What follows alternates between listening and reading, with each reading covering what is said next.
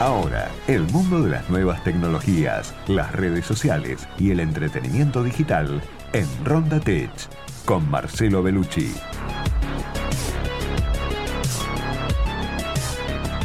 ¿Cómo te va, Marce querido? ¿Qué decís? Bien, todo bien, Diego. ¿Qué se cuenta por ahí?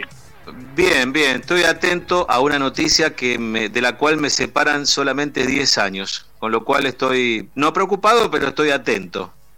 Tal cual, exactamente, sí. Sí, la, noticia de esta es que, bueno, en este, ahora en, épocas de, coronavirus, la gente, según diferentes estudios, este, empezó a consumir más noticias. ¿no? La mayoría recurre a redes sociales, motores de búsqueda y a las aplicaciones para, ver cómo se, va tratando el, brote este, ¿no?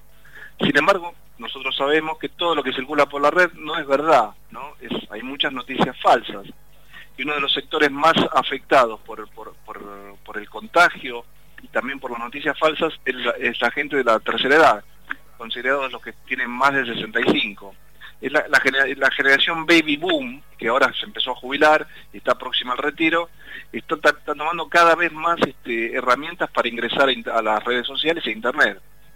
Eh, entonces, bueno, la, el tema es este, que la noticia empezó, eh, empezó a tomar cada vez más este, más noticias falsas empezaron a difundirse entre la, entre la gente mayor. Hay diferentes estudios que cuentan cómo es esto. hace dos semanas atrás la Universidad de Princeton publicó datos muy preocupantes. ¿no? Esto es en Facebook, digamos. En dichos estudios los identificaron que los mayores de 65 años eh, comparten el doble de artículos falsos que los de, que los de 45 a 65 y siete veces más que los de que los, los jóvenes de 18 a 29 años, ¿no? Entonces a nivel local, eh, por primera vez empezaron a estudiar este fenómeno, pero no, no, no, lo, no lo enfocaron a las redes sociales, sino a WhatsApp, que también es una red social, ¿no? Pero bueno, tiene otras características.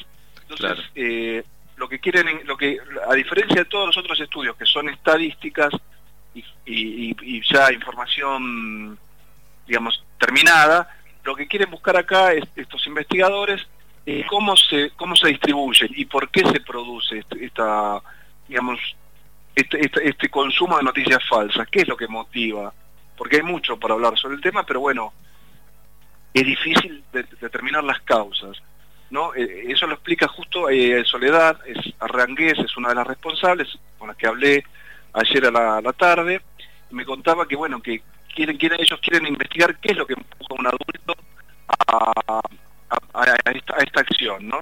Si es que no están alfabetizados digitalmente o no están familiarizados con las redes sociales, eh, y de dónde llega esa información, cómo llega hacia ellos, si es que la recibe eh, de un contacto de un, de un grupo, de un familiar, y, cómo es su relación también con la tecnología, cómo se manejan, si son expertos, si necesitan ayuda porque a, través de eso se puede llegar a determinar cómo, cómo terminar con este, con este flagelo, ¿no? En estos momentos están en, una etapa de entrevistas, se están armando grupos focales eh, para, para lograr, digamos, una, un estudio más abarcativo del fenómeno, ¿no? Eh, y lo que lo que, contaban, me contaban que me llamó la atención es que los mensajes eh, que, que, se reciben no son como los, los que uno puede ver en las noticias falsas de Internet. Los que llegan a WhatsApp por lo general no tienen no tienen ningún este vienen sin ningún tipo de, link o enlace para referenciar al sitio y son ilustraciones o textos. Es una foto con un con un contenido abajo y, muchas veces también empieza a circular audios que, que todos lo hemos recibido audios o videos que, que, no se identifican al, al, al locutor no no sabemos quién es el que lo dice pero la gente se lo cree igual eso es lo dramático y lo replica y se hace una cadena y después es muy difícil desmentirlo porque hay una de, hay una de las cadenas que dice que más comunes que está circulando ahora que si vos te haces gárgaras de, agua tibia y sal el coronavirus lo, lo eliminás porque se aloja en la garganta durante los primeros 48 horas entonces con eso ¿y cómo le haces creer a alguien que no es cierto?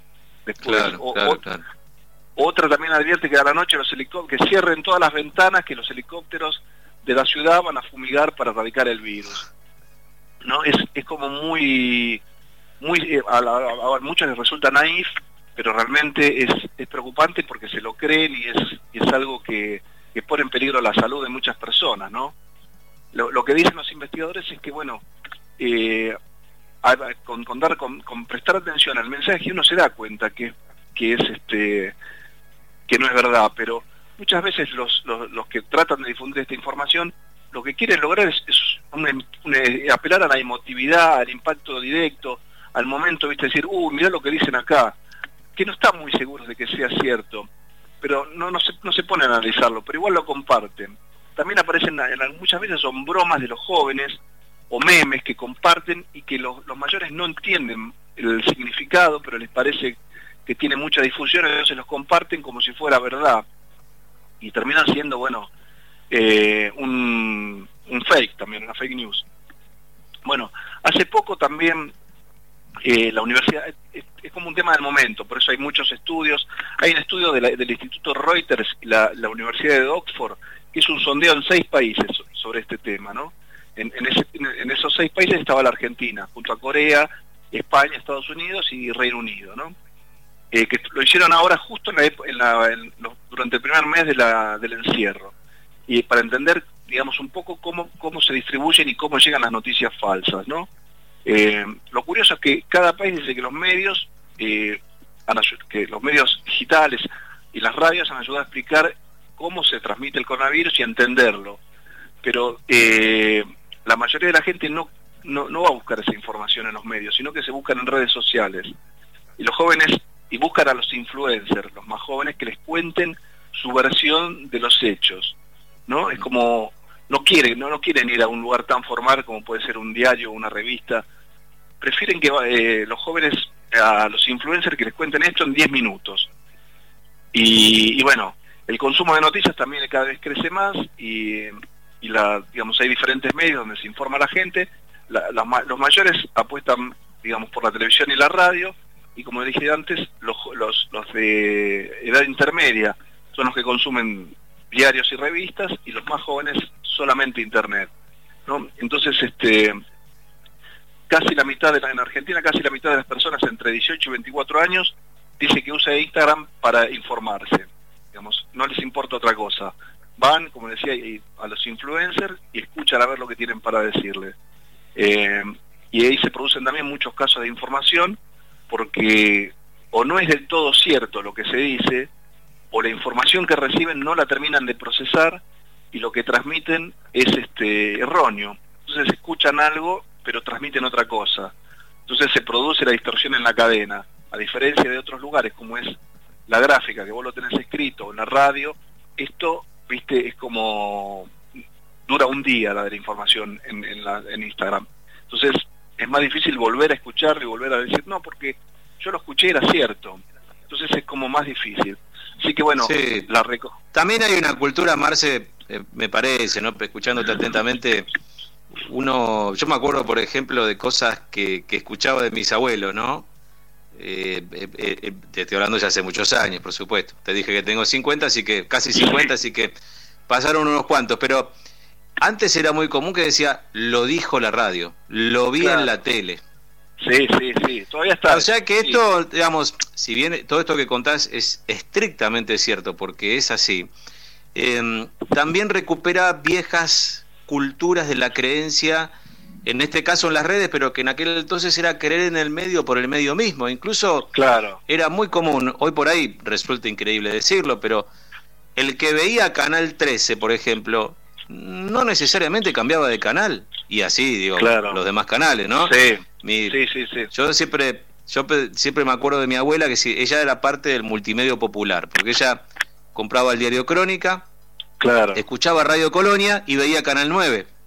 Tal cual, sí, sí. Que era, en aquel momento el multimedio popular, que en realidad eran todos medios independientes, pero eh, eh, cada, cada, cada uno estaba parado en un lugar creía en lo, que decía una persona o un medio en particular y era raro que se moviese de ahí. ¿eh? Claro, ahora, es cierto. Ahora hay muchas ofertas. El problema es que hay tantas ofertas. Internet abre el micrófono a, cualquier persona.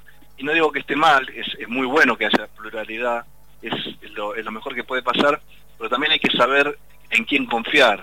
Eh, pero bueno, eso también se va aprendiendo. Yo creo que es cultural y, y los jóvenes a lo mejor empiezan atendiendo a los influencers, que muchos también dicen cosas muy interesantes, y, bueno, después irán pasando a información más rigurosa. Quizás si vos querés detallar, el influencer es como una primera etapa que te da la información y vos después, mm. si tenés interés, podés ir eh, buscando en otros lados, escuchando radios, mirando otros programas más especializados para que te, te refinen esa misma información. Entonces, bueno, hay como una cadena nuevamente en, en el ciclo de la información. Lo que pasa es que, bueno, cada vez hay más actores en el medio. Antes era la, radio y la televisión. Ahora, bueno, surgió Internet y... Bueno, mi querido, pues, te dejo un abrazo. Bueno, otro. Nos vemos la semana que viene.